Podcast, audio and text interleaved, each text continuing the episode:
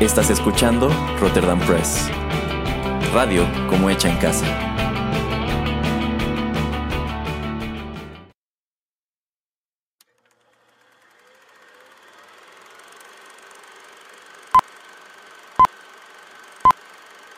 Rotterdam Press presenta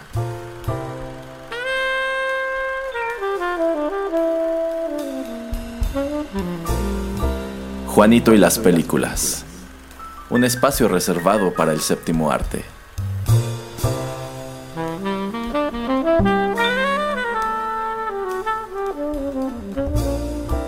Ocupa tu butaca. Comenzamos.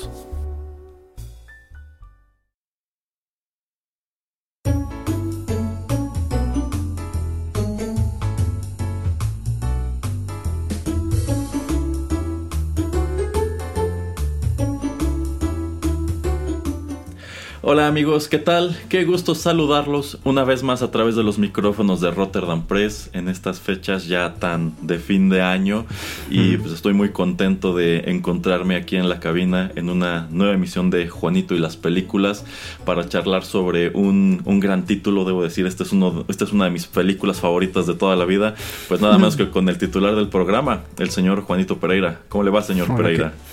Hola, hola, muy bien, muy bien. ¿Qué tal a todos?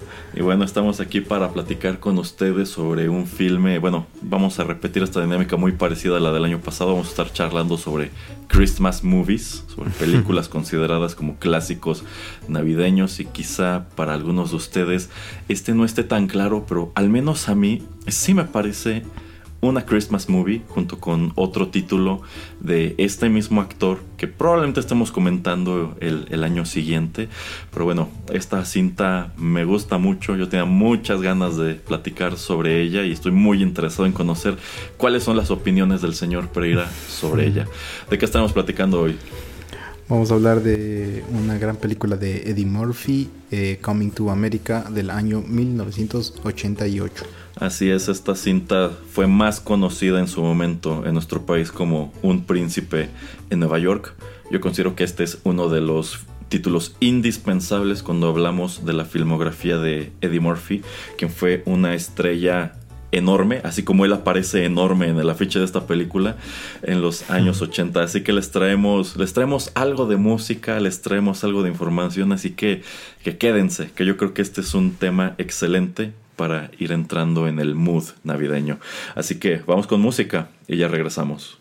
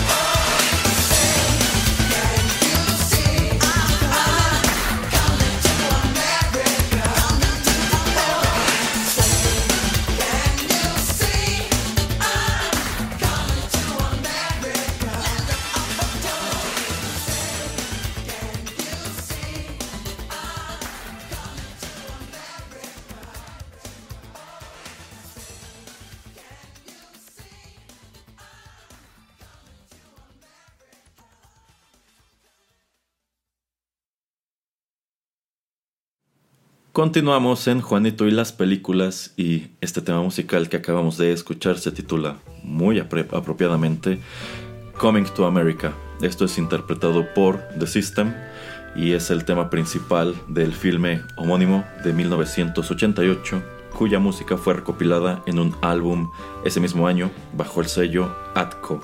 Eh, Coming to America, ya se los decíamos en el bloque anterior, es una de las grandes comedias de Eddie Murphy a lo largo de los años 80, una década a través de la cual este señor pues se volvió un, todo un fenómeno. Eh, a menudo él es referido como uno de los más grandes hallazgos, sino es que el más grande hallazgo que tuvo la comedia estadounidense durante los años 80 y también es asomar de cierto modo a un punto en donde digamos que su fama todavía no empezaba a venirse abajo, sin embargo ya estábamos viéndolo en la última etapa de su, de, su filmografía como gran, gran, gran celebridad.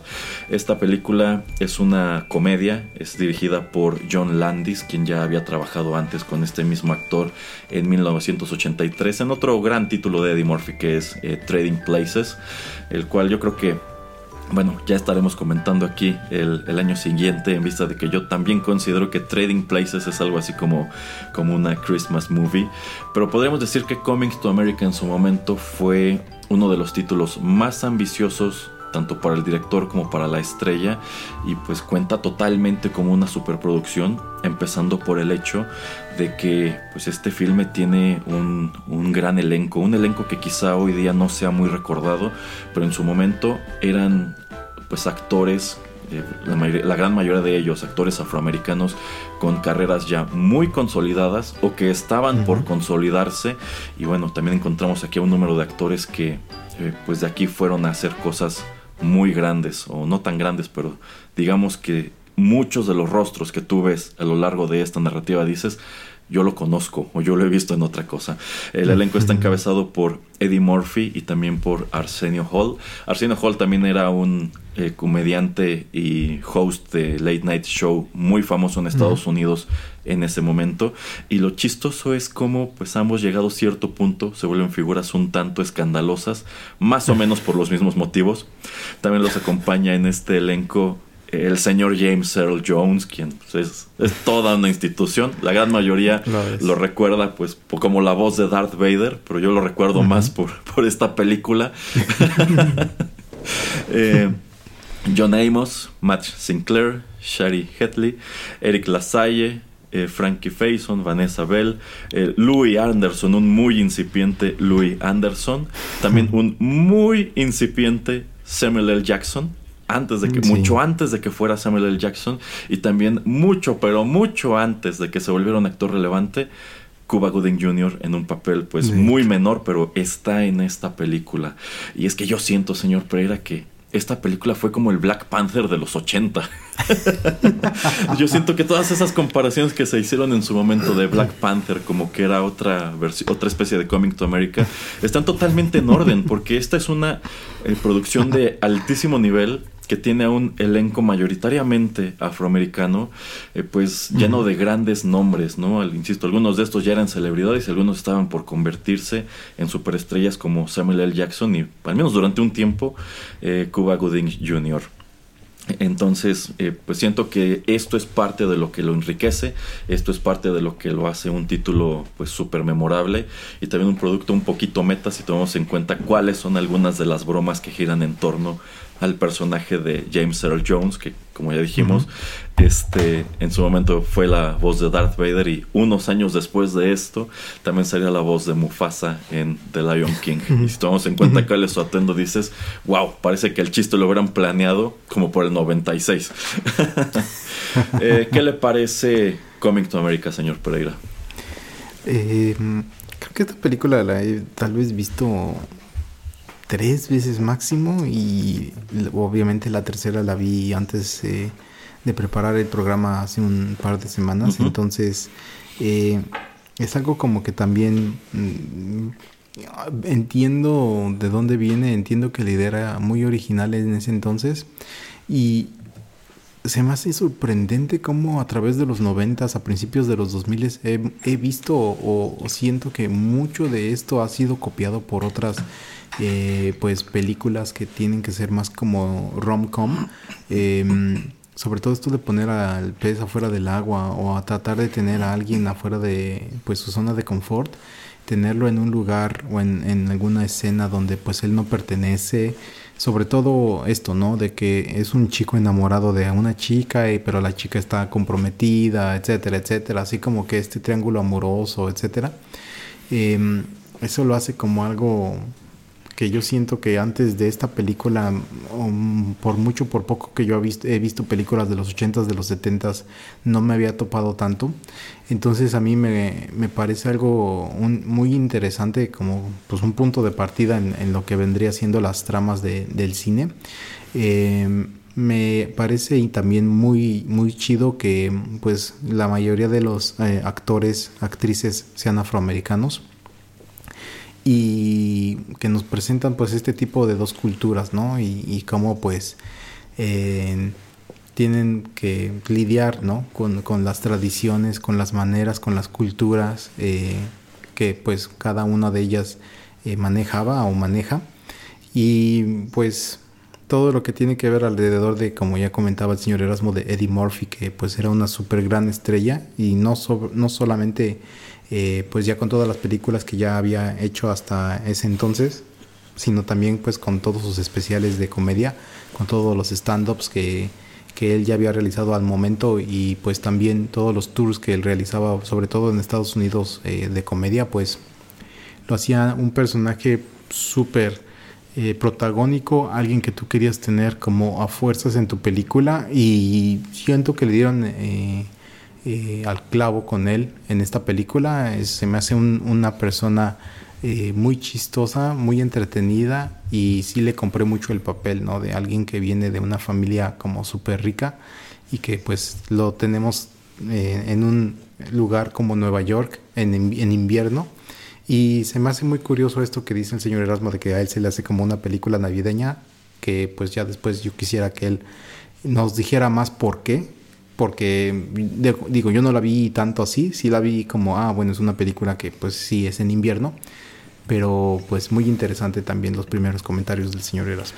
Eh, sí, bueno, si el personaje de Akim le quedó como anillo al dedo a Eddie Murphy es porque él escribió ese personaje para sí mismo.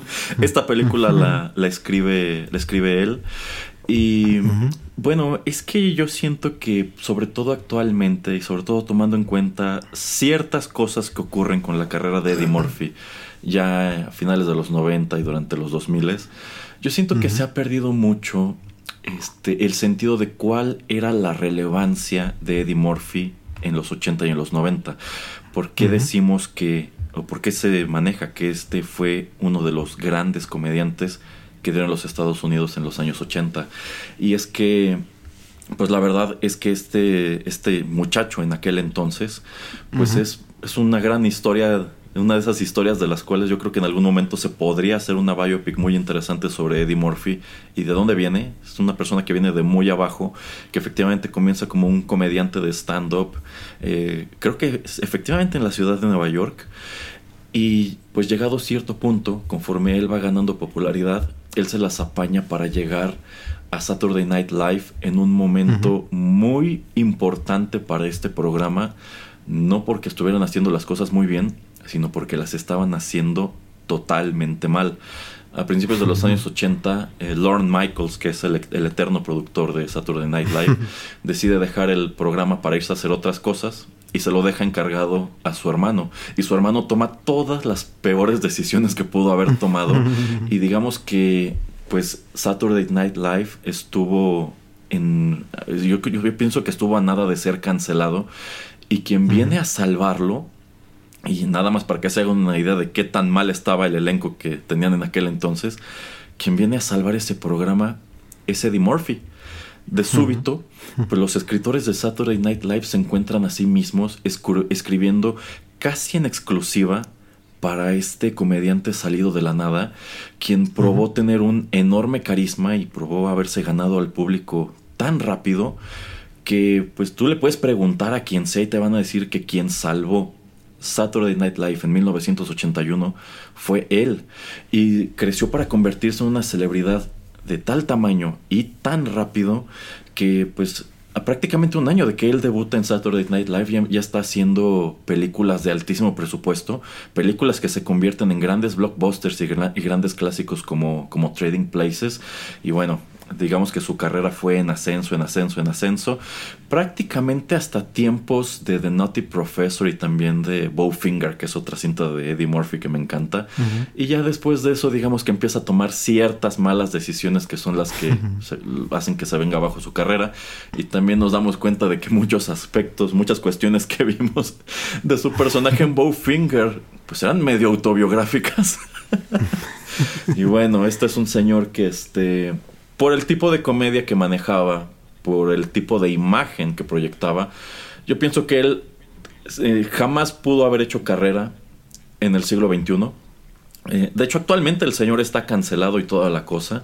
Entonces, eh, esa carrera tan interesante que tuvo en los años 80, de ninguna manera lo hubiera podido desarrollar en los 2010, en los 2020.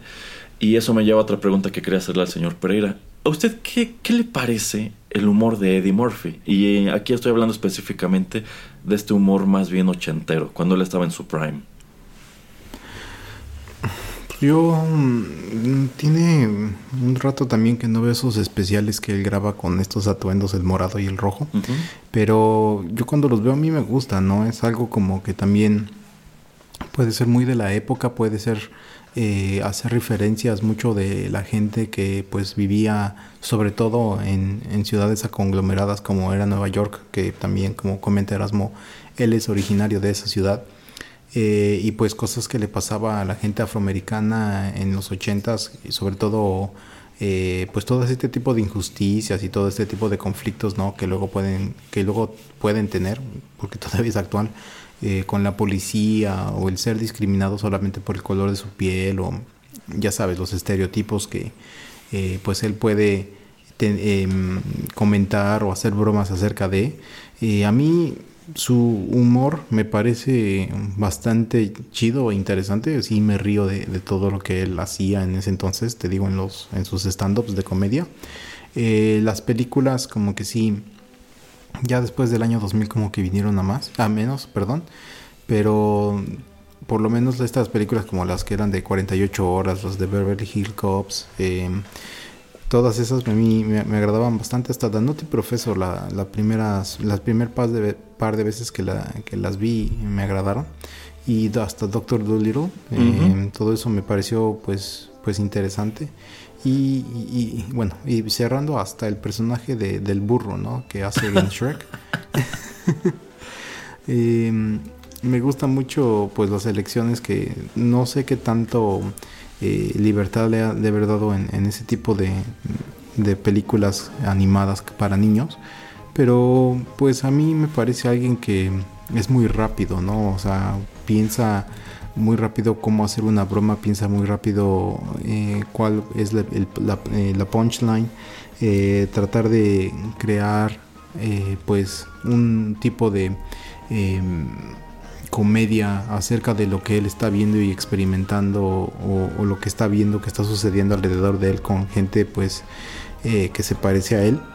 Entonces, para, para su época, yo creo que pues era el mejor, ¿no? O sea, déjate del color de su piel, sino este tipo de stand-ups que él, que él realizaba, pues, lo hacían el mejor. Ahora, hoy en día, no sé si eh, él pueda ser catalogado como el mejor comediante que ha hecho stand-ups, pero top 5 sí debe de estar. Eh, sí, sí. Bueno, eh, a Eddie Murphy en esa cuestión del stand-up le toca ser algo así como el heredero de dos gigantes de, ese- de, ese- de esa cuestión que fueron Richard Pryor, que manejaba un, un humor muy parecido, un humor muy, muy visceral, muy ácido, muy para adultos y muy meta desde la perspectiva de un comediante afroamericano y también de Bill Cosby, que bueno, es un humor totalmente distinto. En su momento Bill Cosby era muy crítico de, de Eddie Murphy y me gusta que es algo que Eddie Murphy mismo comenta cuando lo invita a Jerry Seinfeld a tomar café en su programa, que a mí me pareció un episodio muy, muy, muy interesante. Sí. Este, pero pues sí, sí, digamos que él es como el heredero de estos dos estilos y casi casi la evolución lógica del mismo. Entonces, la verdad sí, todo un personaje. Pero bueno, vamos, señor Pereira, con más música y continuamos esta charla. Muy bien.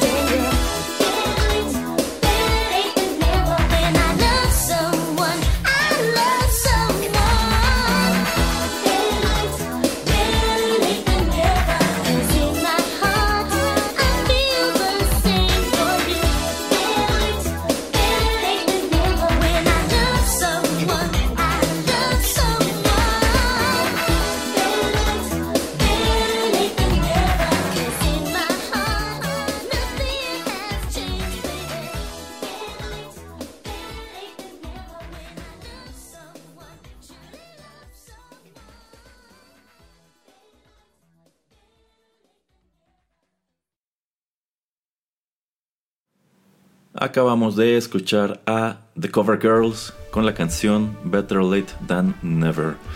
Este es un sencillo que debuta, me parece que debuta precisamente en el soundtrack de Coming to America en 1998. Creo que esto posteriormente aparece en, alguna, en algún otro álbum. Sin embargo, bueno, creo que este tema musical es más recordado por aparecer aquí.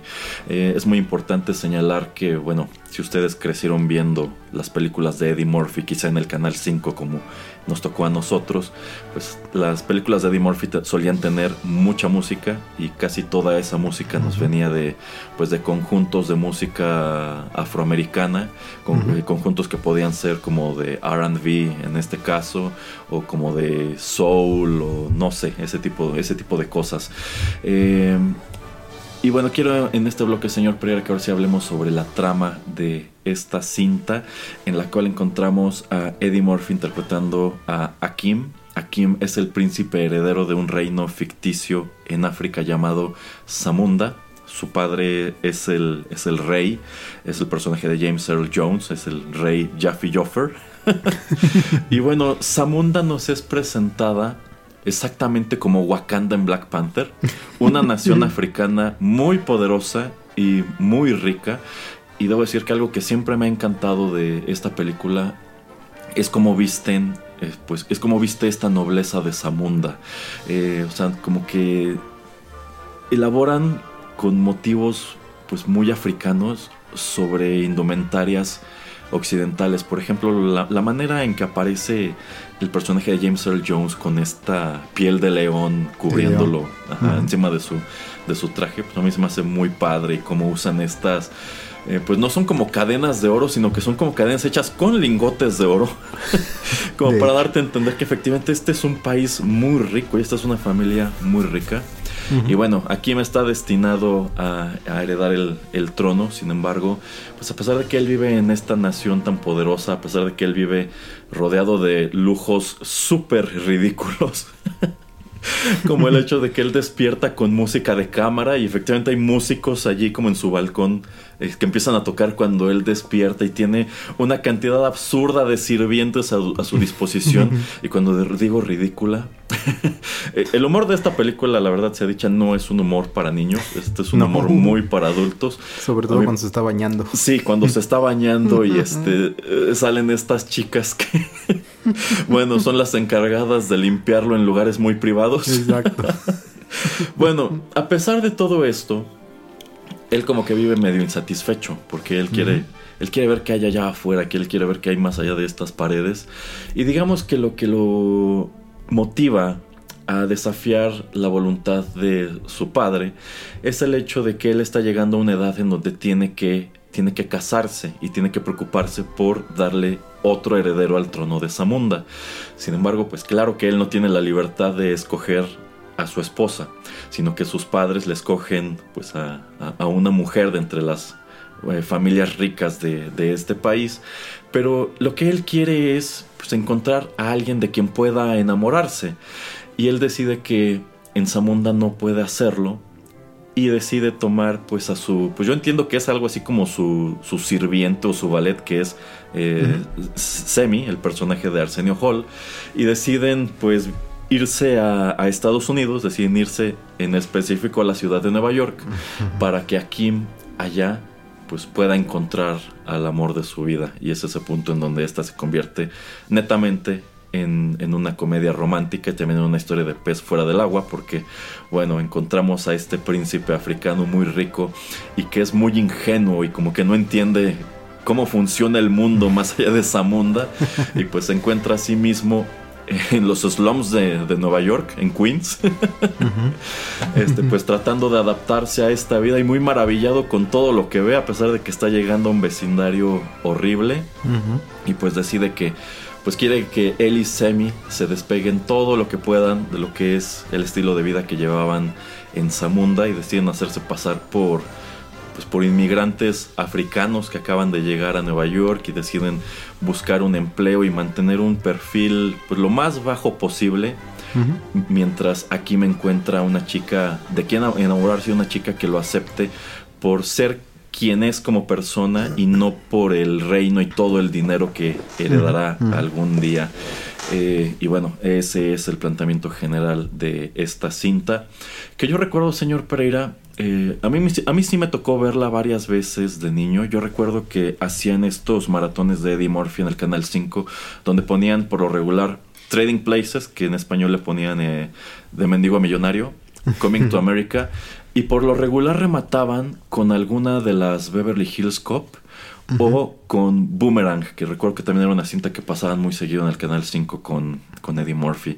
Y si yo digo que me considero que es algo así como una Christmas movie, es que tanto Trading Places como esta tienen la peculiaridad de que están grabadas en Nueva York en época invernal. E- E incluso estas dos películas están eh, comparten continuidad, ¿eh? Esto es una especie de dimorfiverso. Pero no sé, o sea, no, es una Christmas movie en cuanto a que eh, aquí no ves ni árboles de Navidad ni nada No. así por el estilo.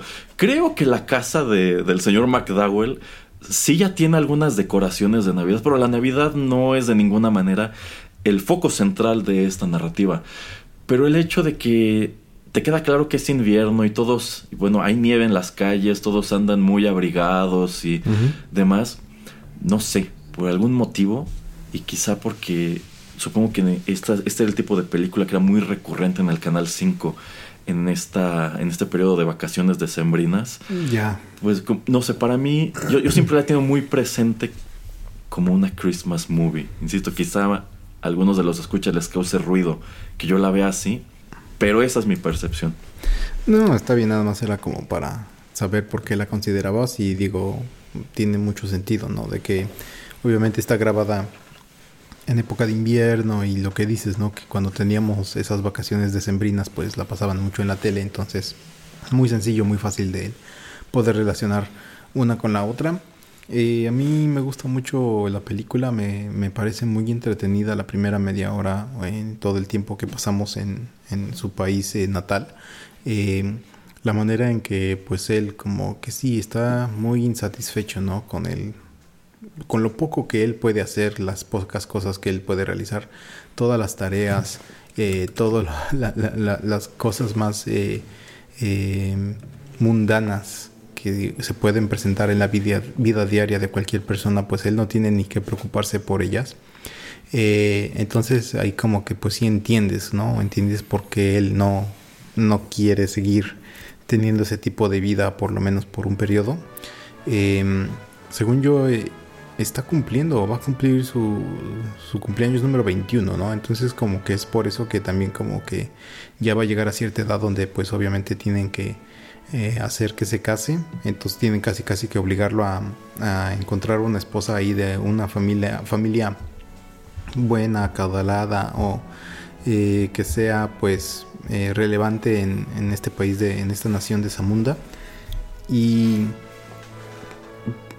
como que tiene mucho sentido esto que él, él dice cuando eh, le presentan a, a la que va a ser su esposa.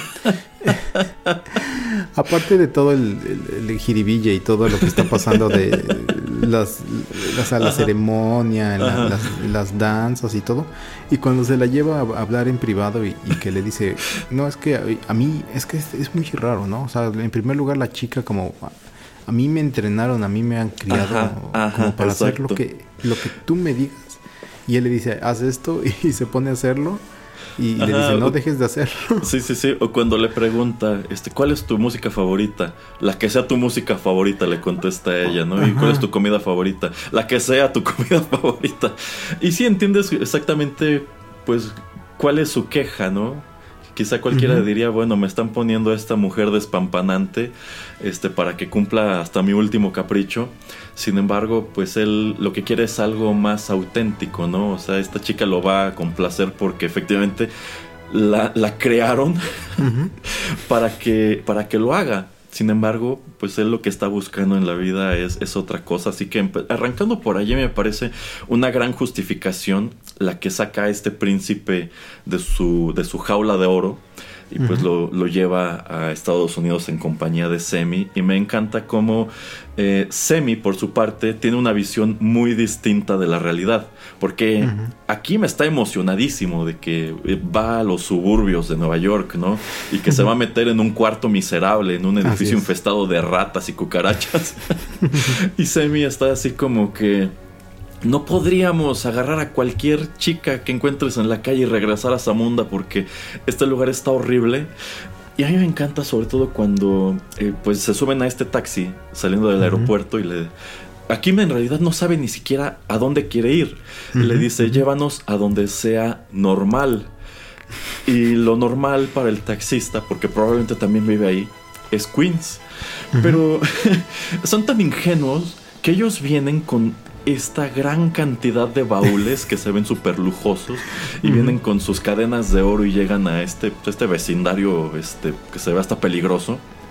Y como en cuanto se bajan del taxi y aquí me está admirando pues estos edificios dilapi- di- dilapidados y después este se meten a la barbería que todavía no quiero que mencionemos lo de la barbería.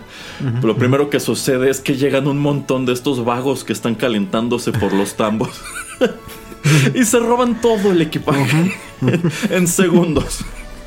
Y dices, wow, eso, eso está muy real. Sí, pero también lo que lo hace muy chistoso es como, pues es tan acaudalado que no le interesa. Ah, sea, sí, le o sea, vale, no, no le importa.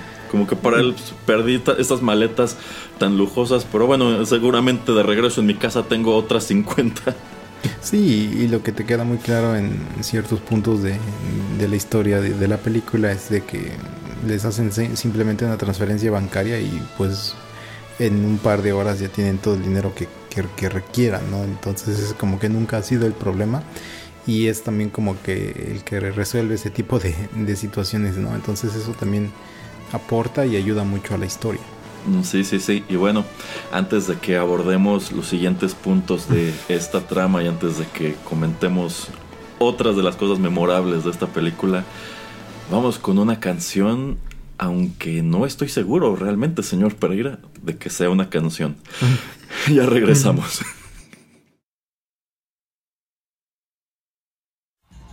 You know, you can be all the things you've always wanted to be. Beautiful, sexy, easy as one, two, three. Just let your soul glow. Just let it shine through. Just let your soul baby. Feeling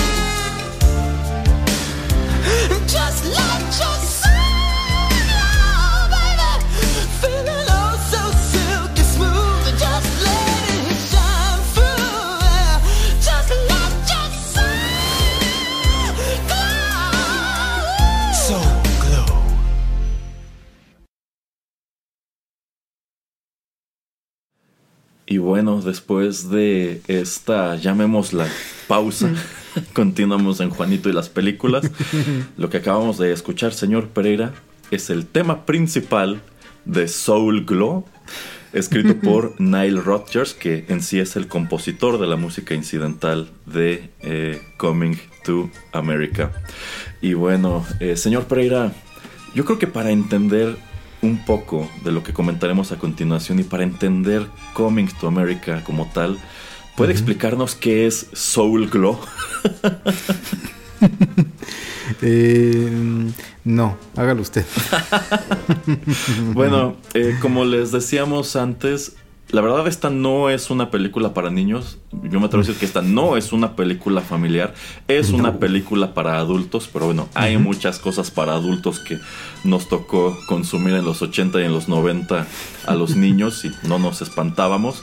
Mirándola en retrospectiva, la verdad es que dices, híjole, esta película de ninguna manera pudiste haberla presentado como la presentaste en aquel entonces, hoy.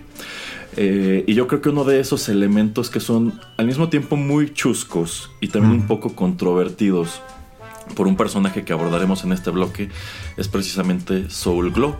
A lo largo de esta película tú ves en las calles numerosos anuncios de este producto y también llegado a cierto punto de la trama ves como tal el comercial de Soul Glow que en sí es una especie de vaselina es como, un, como una pomada es un producto pues que te aplicas sobre todo en el cabello rizado como para que se rice más y se vea no brilloso, se vea hasta grasiento. y al parecer es un producto muy popular entre la comunidad afroamericana, al menos de la ciudad de Nueva York.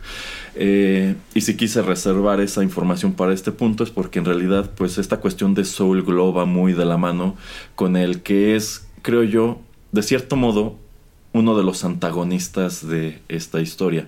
Y es que, bueno, luego de que Akim y Semi llegan a Estados Unidos y rentan este cuarto espantoso, pues ellos se, se dan a la tarea de, bueno, ellos decían que, bueno, Akim es quien decide porque Semi no está para nada a bordo con esta idea, decide que quiere vivir de la manera más ordinaria posible. Y salen a buscar empleo y encuentran empleo en un restaurante de comida rápida, pues muy pintoresco, con unos arcos dorados, aunque estos nos queda claro que no son arcos dorados, señor Pereira. un restaurante llamado, un restaurante de hamburguesas llamado McDowell's. y bueno, allí obtienen trabajo como, pues como, como conserjes, ¿no? Como chicos de, de limpieza, aunque creo que más adelante los promueven a la cocina. Este, este negocio se llama McDowell's porque es este, propiedad de un, de un empresario, de un señor, de un empresario que es el personaje de John Amos llamado, bueno, que se apellida McDowell's. Y claro que tienen que hacer el chiste de McDonald's porque, bueno, incluso me parece que la productora llegó a algún arreglo con, con McDonald's para hacer esa broma y para que el restaurante de McDowell's tenga una versión un poco más de bajo presupuesto de los mismos arcos dorados de McDonald's. Pero este, bueno, Akim y Semi llegan a trabajar a este lugar y es en donde Akim conoce a Lisa, que es la hija del dueño, una chica, eh, pues que digamos que cumple los requisitos que de- o este perfil que él vino a buscar a los Estados Unidos. Sin embargo, para cla- claro que para meterle más drama, Lisa no está soltera en ese momento. Lisa está saliendo con, con- con un eh, chico llamado Darryl, quien es nada menos que, si no el inventor, es el dueño de este producto llamado Soul Glow. Y pues te queda claro que este chico pues se ha hecho de una buena posición económica a través de vender esta basura. una basura que dicho sea de paso, pues es muy... Yo, yo, yo pienso que es un poco controvertida tomando en cuenta que este personaje de Daryl se conduce incluso de una manera un ta- O sea, este es un gran cretino. La verdad, tú, tú, ahora que volví a ver la película dije, no, es que este personaje es horrible. Y es horrible empezando por el hecho de que es racista, es abiertamente racista. Eh, como que por un lado, él se maneja a sí mismo de que se ha hecho rico vendiéndole basura a personas que no tienen tanto dinero como él. Eh, pero también cuando él descubre que han contratado en el restaurante a estos dos personajes que se presentan a sí mismos como inmigrantes africanos, pues él tiene unos comentarios muy groseros hacia ellos. O sea, de entrada como que estas expresiones de que, ¿y que hablan en Zamunda? Hablan, hablan monkey, hablan simio, y que si andan desnudos con taparrabos, y que si pelean con leones y leopardos. y bueno, o sea, a mí me gusta mucho cómo Akim sabe manejar todo esto, porque pues Akim es mil veces más rico de lo que él podría ser y mucho más poderoso de lo que él podría ser. Y este, digamos que él incluso lo ve como con cierta lástima, como diciendo, bueno, este muchacho que probablemente nunca tuvo y de pronto tiene y se está volviendo loco, ¿no? Y, y cree que se puede comer el mundo a puños. Y este, pues, digamos que allí eh, se hace un triángulo amoroso en donde Lisa eh, conoce a Kim y como que se da cuenta de que Kim tiene muchos tratos que ella desearía que Darryl tuviera, pero pues Darryl no puede dejar de ser eh, Darryl. Y bueno, digamos que en adelante ya la película se trata de esto. ¿Cómo puede hacer a Kim para acercarse a esta chica que no es soltera? ¿Y cómo se dará esta relación? ¿Cómo es que Lisa se va a dar cuenta de que el amor de su vida es a Kim y no este gran cretino con sus comerciales de Soul Glow? ¿Qué le parece esta parte de la película, señor Pereira? Sí, em, digamos que pues es el, punto base, ¿no? De toda la historia. y obviamente, como estaba comentando en el bloque pasado, que pues el personaje de Eddie Murphy est- eh, está tratando de encontrar pues al, al amor de su vida. Eh, no quiere a alguien que pues haga simplemente lo que él le dice. Quiere tener un reto, no tener alguien que eh, pues lo contradiga o que puedan tener algún tipo de debate o de desacuerdos, ¿no? Que no siempre eh, pues tengan que empatar con las mismas tipos de, de cuestiones o de cosas. Y también pues alguien que sea interesante, que le ayude a explorar, que le ayude a pues a descubrir nuevas cosas. Y bueno, esto lo encuentra en el personaje de Lisa, que pues es eh, la hija del dueño de, de- del McDowell's. Ujú. Y pues sí, este personaje de Daryl, como ya está diciendo eh, el señor Erasmo, eh, es un personaje muy, muy apático, alguien obviamente al que nos presentan como a nosotros la audiencia, que pues no es nada agradable. Y bueno, o sea, obviamente alguien así también no te explicas mucho porque una chica como Lisa pues tal vez no ha abierto tanto los ojos para ver qué tipo de persona es. Y a mí me gusta mucho cómo pues es hasta un proceso lento, ¿no? Este donde eh, pues Lisa va conociendo a, a Kim, como pues va descubriendo, ah, pues es una persona que, que, sabe, ¿no? O sea, que ha leído, que sabe de, ciertas otras, que es, que sabe de cultura, eh, es este, no, o sea, no porque hable medio chistoso con su acento, pues no es alguien que, que no sea inteligente, eh, tiene una manera muy específica de, de ver las cosas, tal vez hasta en cierto punto inocente, pero eso es por todo este tipo como de sobreprotección que pues ha tenido o ha sufrido o ha vivido eh, debido a pues quiénes son sus padres y de la posición en la de que él viene de, de su nación de, de esa munda entonces como que pues a mí eso es lo que me gusta no o sea el tipo de exploración que no es como tan rápida o tan eh,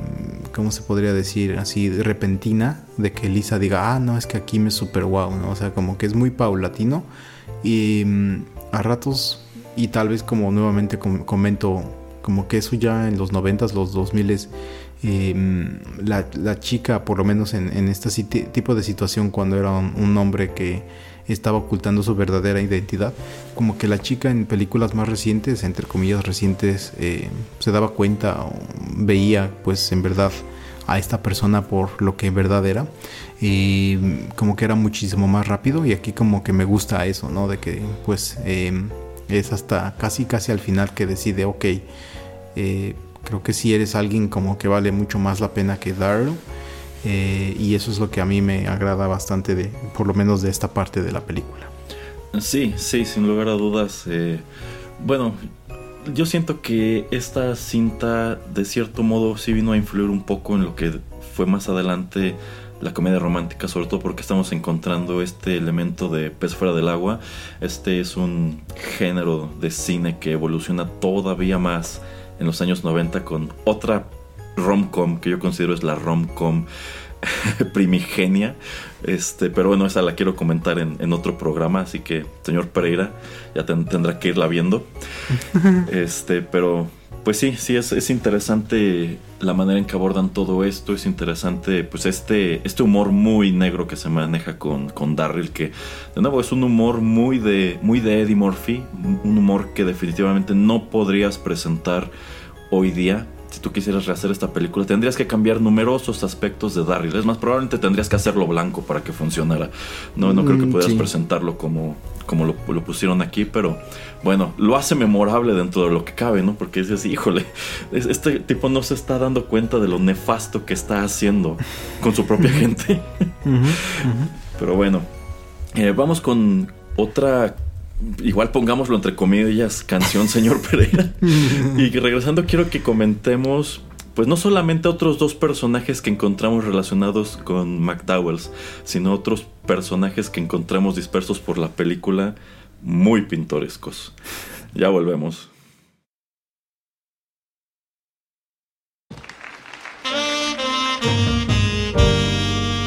Sexual chocolate. They play so fine, don't you agree? I believe the children are our future. Thank you. Teach them well and let them lead the way. Show them all the beauty they possess inside. Give them a sense of pride. Make it easier. I decided long ago never to walk in anyone's shadow. If I fail, if I succeed, you can't take away my dignity. Because the greatest love of all is inside of me. Yeah, yeah, yeah. Sexy chocolate.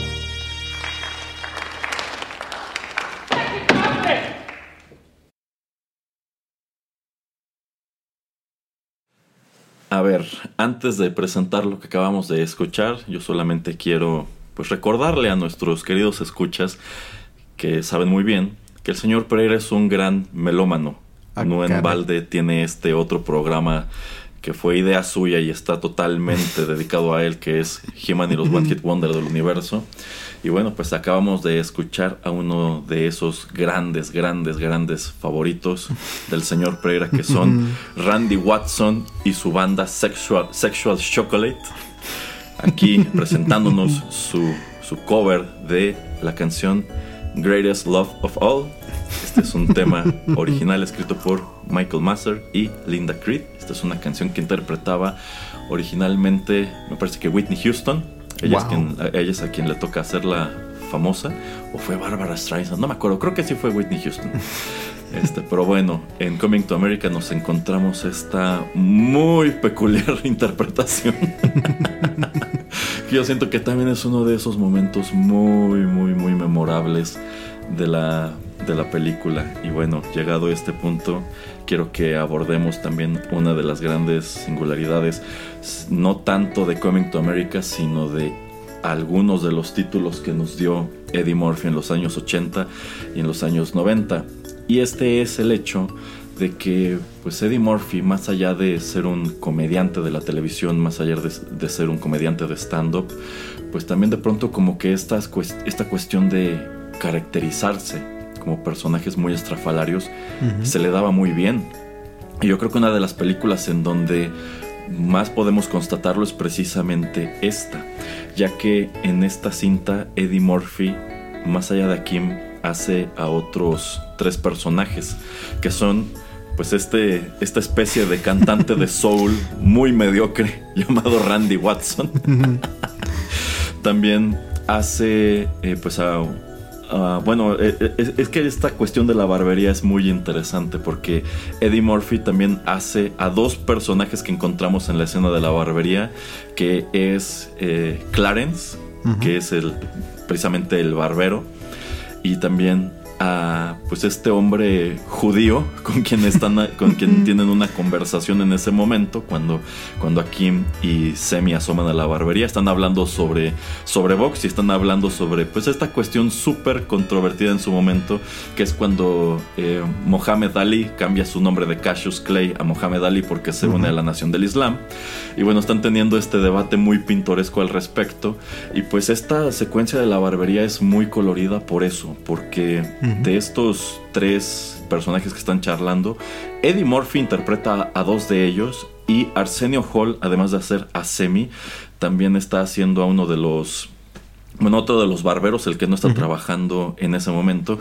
Y encontramos que Arsenio Hall también hace al reverendo Brown, que es quien presenta a Randy Watson en este evento como de caridad que está llevando a cabo pues esta, esta congregación o esta iglesia a la que pertenecen a la que pertenecen Lisa y su papá Eh, entonces pues a mí bu- bueno a mí algo que me ha tocado leer muchas veces es que hay gente que no tenía ni idea que Eddie Murphy era el cliente judío en la barbería. No sé si el señor Pereira estuviera al tanto de eso cuando vio la película por primera vez.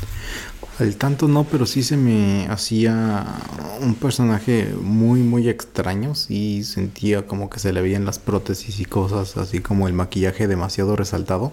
Ajá. Entonces yo sentía que iba a ser alguien más. No sabía yo que era Eddie Murphy. Eh, yo sabía que sí era Eddie Murphy uno de los de la barbería. Pero no, no el, el señor judío porque obviamente hasta pues es blanco, ¿no? Entonces eso también como que lo hace extra chistoso. Pero como te digo que tiene mucho que no veía la película, tampoco me extrañaba porque pues obviamente en, en películas como lo que fue después el profesor chiflado, donde él hace como a cuatro personajes de toda su familia. Hace casi todos los personajes de la familia. Entonces, no se me hizo extraño y, y bueno, al, al gran eh, cantante que es Erasmo fan número uno de Randy Watson y del grupo y todo, tiene su- todos sus discos y etcétera de Sexual Chocolate, de, de eso sí, sí se Yo- nota que era yo, él. yo, yo los tengo solamente porque sé que el señor Pereira es muy fan y pues se los estoy guardando aquí. Uy, gracias, eh, qué amable es usted. pero sí, o sea, de todos ellos sí, sí, como que no tan obvio, pero sí, sí sentía que, ah, ok, siento o creo que es Eddie Murphy. Eh, no sé si en ese punto de su carrera él ya lo hubiera hecho esto de ponerse eh, pues prótesis o cosas en la cara, maquillaje, etcétera, como para eh, programas tipo Saturday Night Live. Pero si no, yo creo que fue una gran sorpresa como para la gente enterarse de que Eddie Murphy hizo a estos personajes en, en esta barbería. Y bueno, al cantante, ¿no? Y, ta- y también que Arsenio aparece en otro par de escenas como pues el reverendo eh, y también como el barbero, ¿no? Y, ah, y como la chica, una de las chicas eh, entre comillas feas.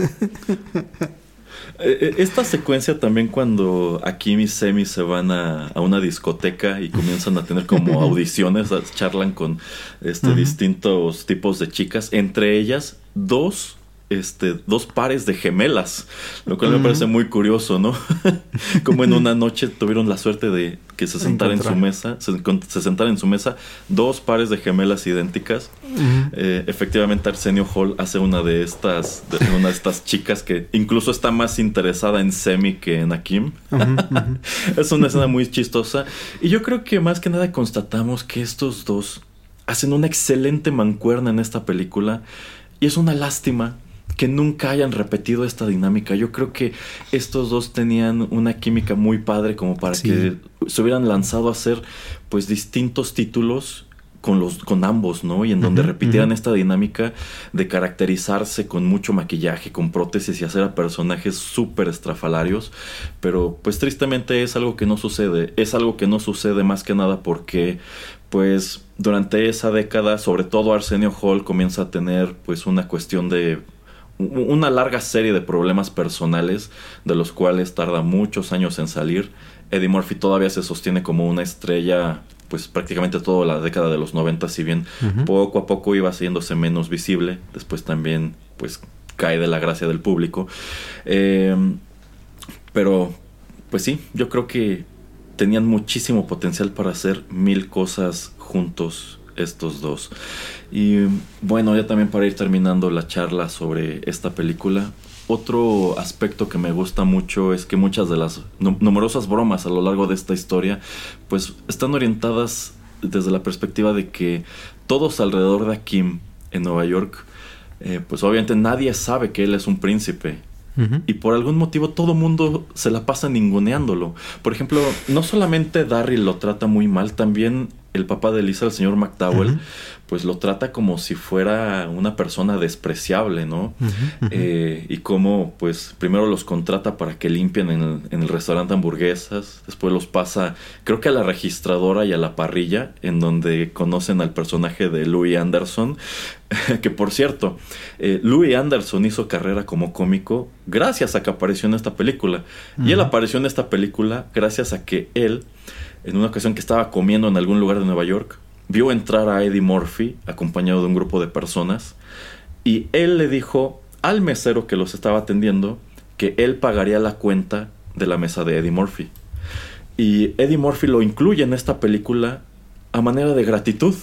Y Wow. él ha dicho muchas veces que es el mejor, es el dinero mejor invertido de toda su vida, porque gracias a que apareció en Coming to America después, pues incluso llegó a aparecer en Saturday Night Live y en otro montón de cosas.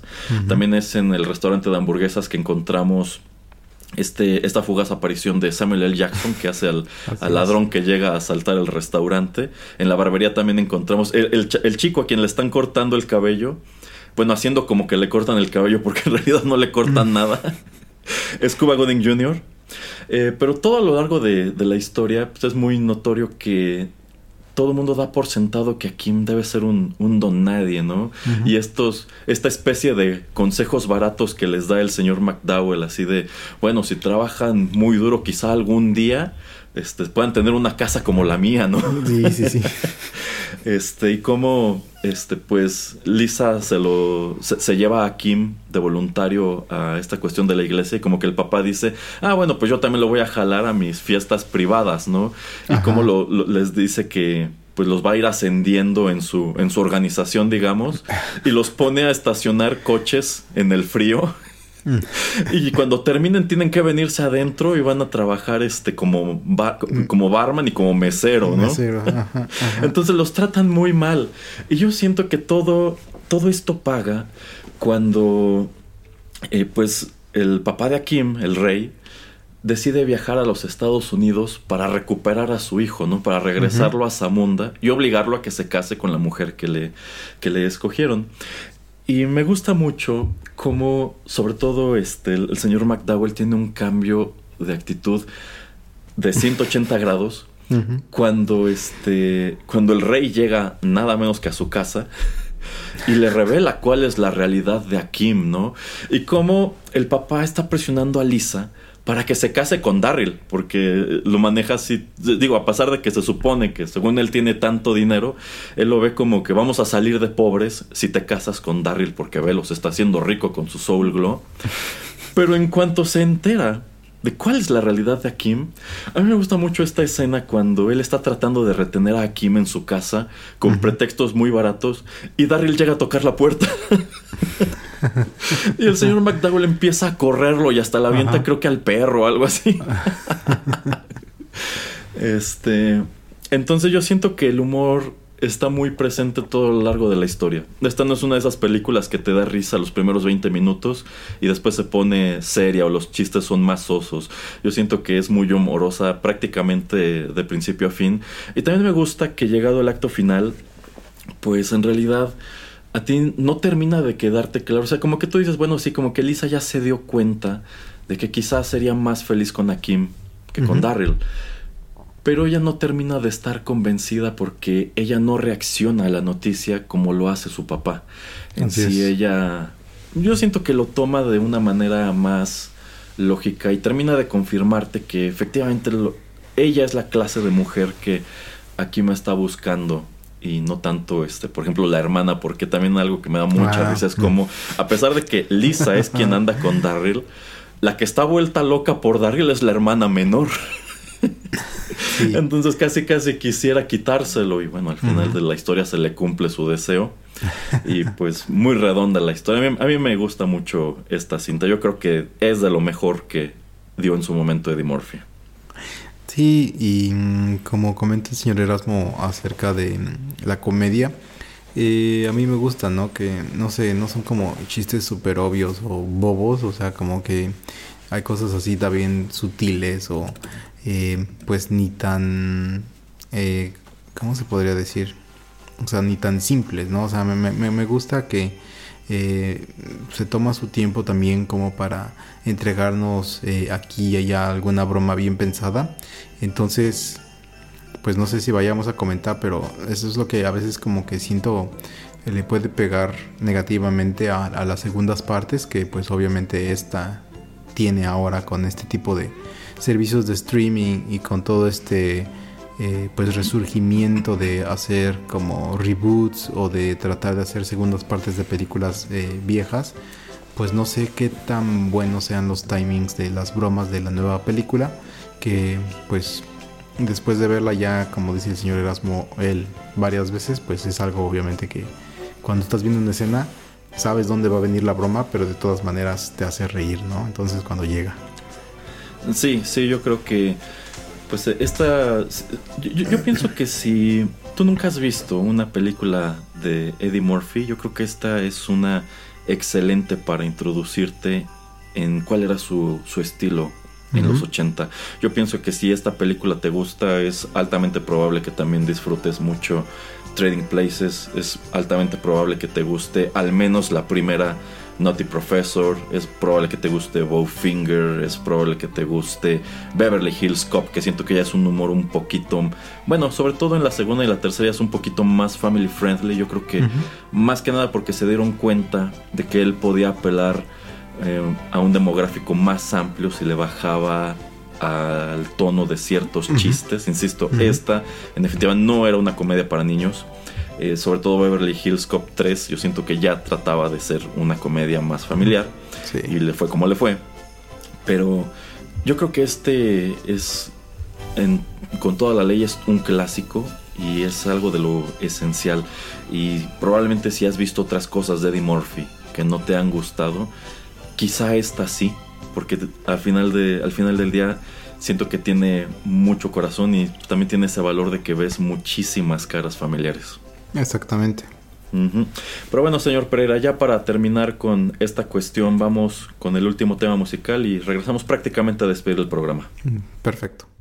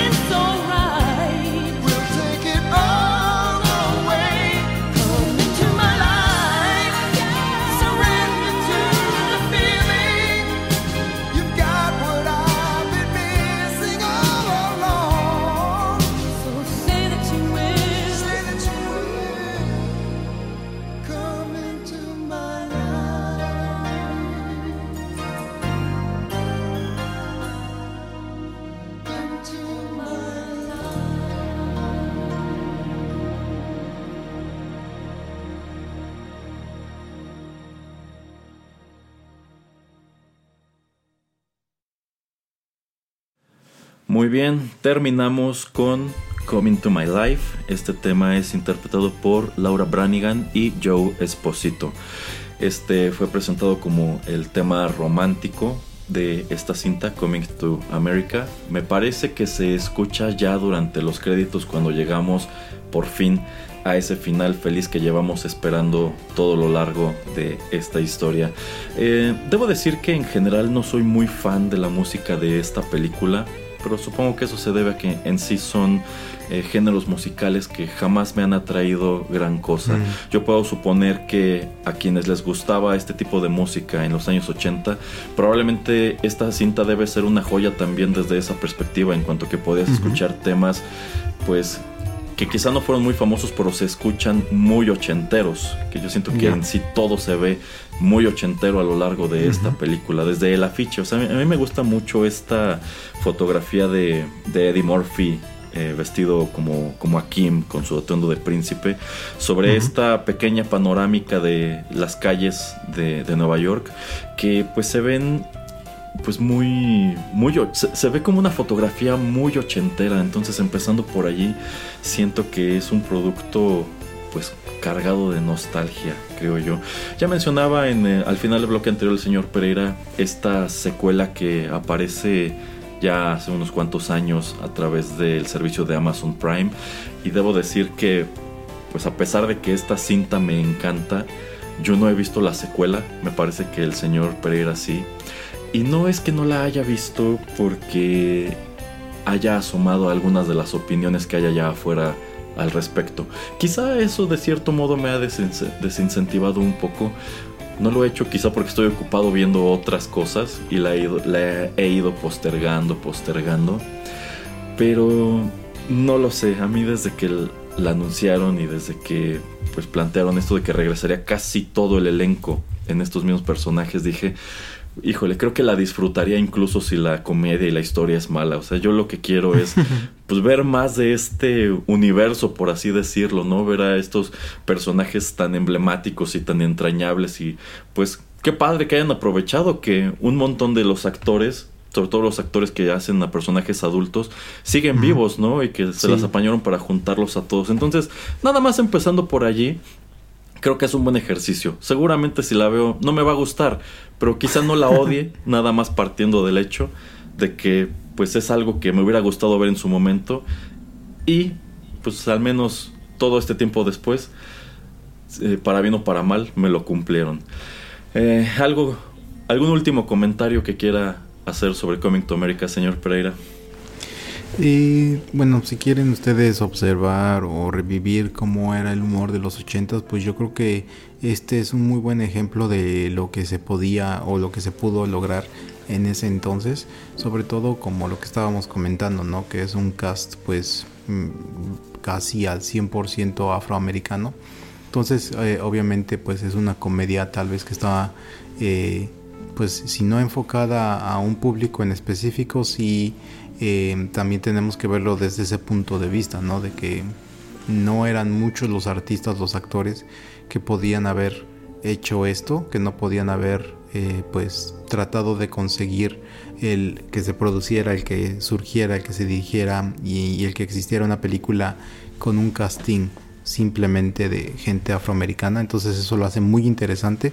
Todos los temas sociales y todo este tipo de situaciones, ¿no? Que nos está comentando el señor Erasmo, como algunos personajes pues son hasta malos o racistas con la gente, eh, con Akim y con eh, Sami que vienen de Semi, que vienen de, de África. Entonces también como que siento que es algo que todavía sigue sucediendo en muchos lugares allá en Estados Unidos, que pues también es un comentario, ¿no? A, eso de, ok, ¿cómo, ¿cómo es que eso puede pasar?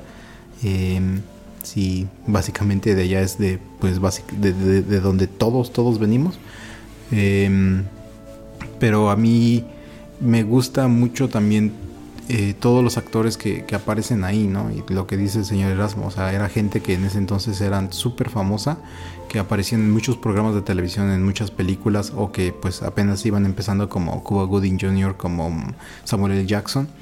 Eh, y entonces pues la recomiendo mucho, la historia tal vez como ya estaba también comentando, es algo que ya hemos visto en los últimos 20, 30 años en la televisión, pero pues para que vean más o menos dónde es que surge este tipo de idea, este tipo de concepto. Entonces, pues el original siempre es muy, muy interesante el ver cómo es que lo, lo logran y cómo es que inicia todo este viaje en este tipo de historia y de estructura que nos presentan todas esas otras películas. Así es, y bueno, estamos charlando sobre esto, eh, pues prácticamente con la Navidad como pretexto, insisto, para mí sí se sostiene como una Christmas movie.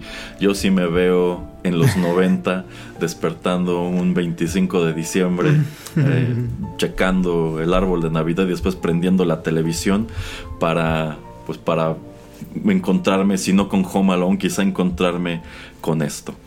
Pero bueno, es así que estamos llegando al final de esta emisión de Juanito y las películas. Muchísimas gracias por la sintonía. Si les gustó el programa, no dejen de compartirlo y creo que no está de más recordarles que toda nuestra biblioteca está disponible de manera gratuita en SoundCloud, pero también pueden escucharnos en Spotify, iTunes, Tuning Radio y bueno, muchas otras aplicaciones. Muchas gracias por la sintonía. Despídase, señor Pereira. Muchas gracias a todos y hasta la próxima emisión de Juanito y las películas. Pues aquí pueden estar, ya saben, en SoundCloud y en Spotify está el setlist, así es que escúchenle, escúchenle. Así es. Wakanda Forever.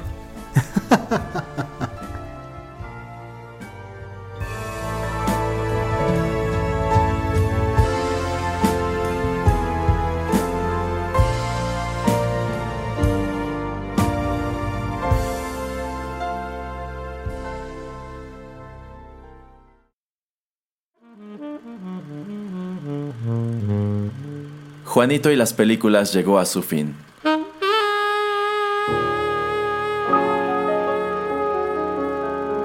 Pero no te vayas todavía, que hay permanencia voluntaria. Quédate con nosotros en Rotterdam Press.